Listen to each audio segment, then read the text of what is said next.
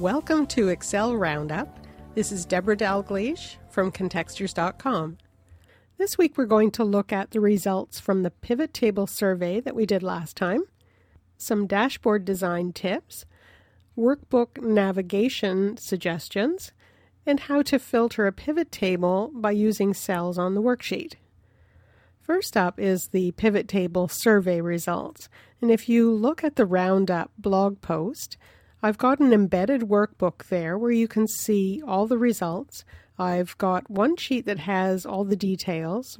There are a couple of other pivot tables that show how many people use pivot tables and what they think their skill level is and how much they like pivot tables. In this first sheet here, you can see the number of people who use them. There were 152 responses, and most people, by a wide margin, do use pivot tables, only a few don't. There's a link here where you can download the workbook to look at it. You can also play with it in this embedded workbook. And there's a link here where you can click and download the Excel file from there. So I was glad to see so many people use pivot tables, and their skill levels are quite good overall, and people really seem to like them. So take a look at those details.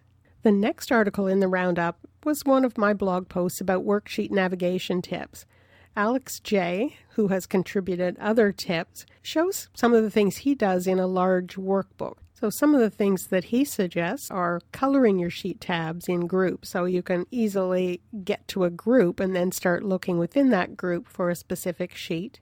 Also, if you right click the little navigation arrows at the bottom left of the window, there's a little pop up list like this one that shows all the sheet names so that's another quick way to get to a sheet. Alex also inserts blank sheets between the groups of colored tabs. And instead of putting a long name on that sheet, he just puts a space character or two or three. That breaks up the sheet tabs and gives a little white space, a little visual break between the tabs. And it also has the effect of when you look at that pop up list on these arrows, those blank sheets create spaces between the groups so it's even easier to look through this long list. So take a look at that. There's a link here on the blog post to take you to the article with all the details. On my pivot table blog, I posted how you can create some drop down lists on a worksheet and use those to control a top 10 filter in a pivot table. With a top 10 filter, you can really focus on either the worst or best records in your data set. So if you want to select the best, you would choose top from this drop down list. And then you can decide how many top records or bottom records you want to show, whether it's 5 or 10 or 20. And by choosing from these cells, a bit of code runs in the background, and that's automatically applied to the pivot table. I've got a sample file with the code in it that you can download, and then there are details on how to get that into your own workbook. There are a couple of dashboard articles in the roundup this week. One is from Chandoo, and he shows how to use the get pivot data formula to pull data that's been summarized in a pivot table and show it on a dashboard. If you use these formulas, you can extract key data and you can have drop downs that let people select a region or a salesperson or any other criterion and then the get pivot data would use that information to show the summarized data. And another dashboard article that I found was from the Science Goddess. She writes in the Excel for Education blog, and she was trying to create a visual representation of four years of data for many students, different subject areas, and make sense of all that data in a clear way in Excel. You can see the various steps she went through trying different dashboard designs and then came up with one that worked for her and for her boss.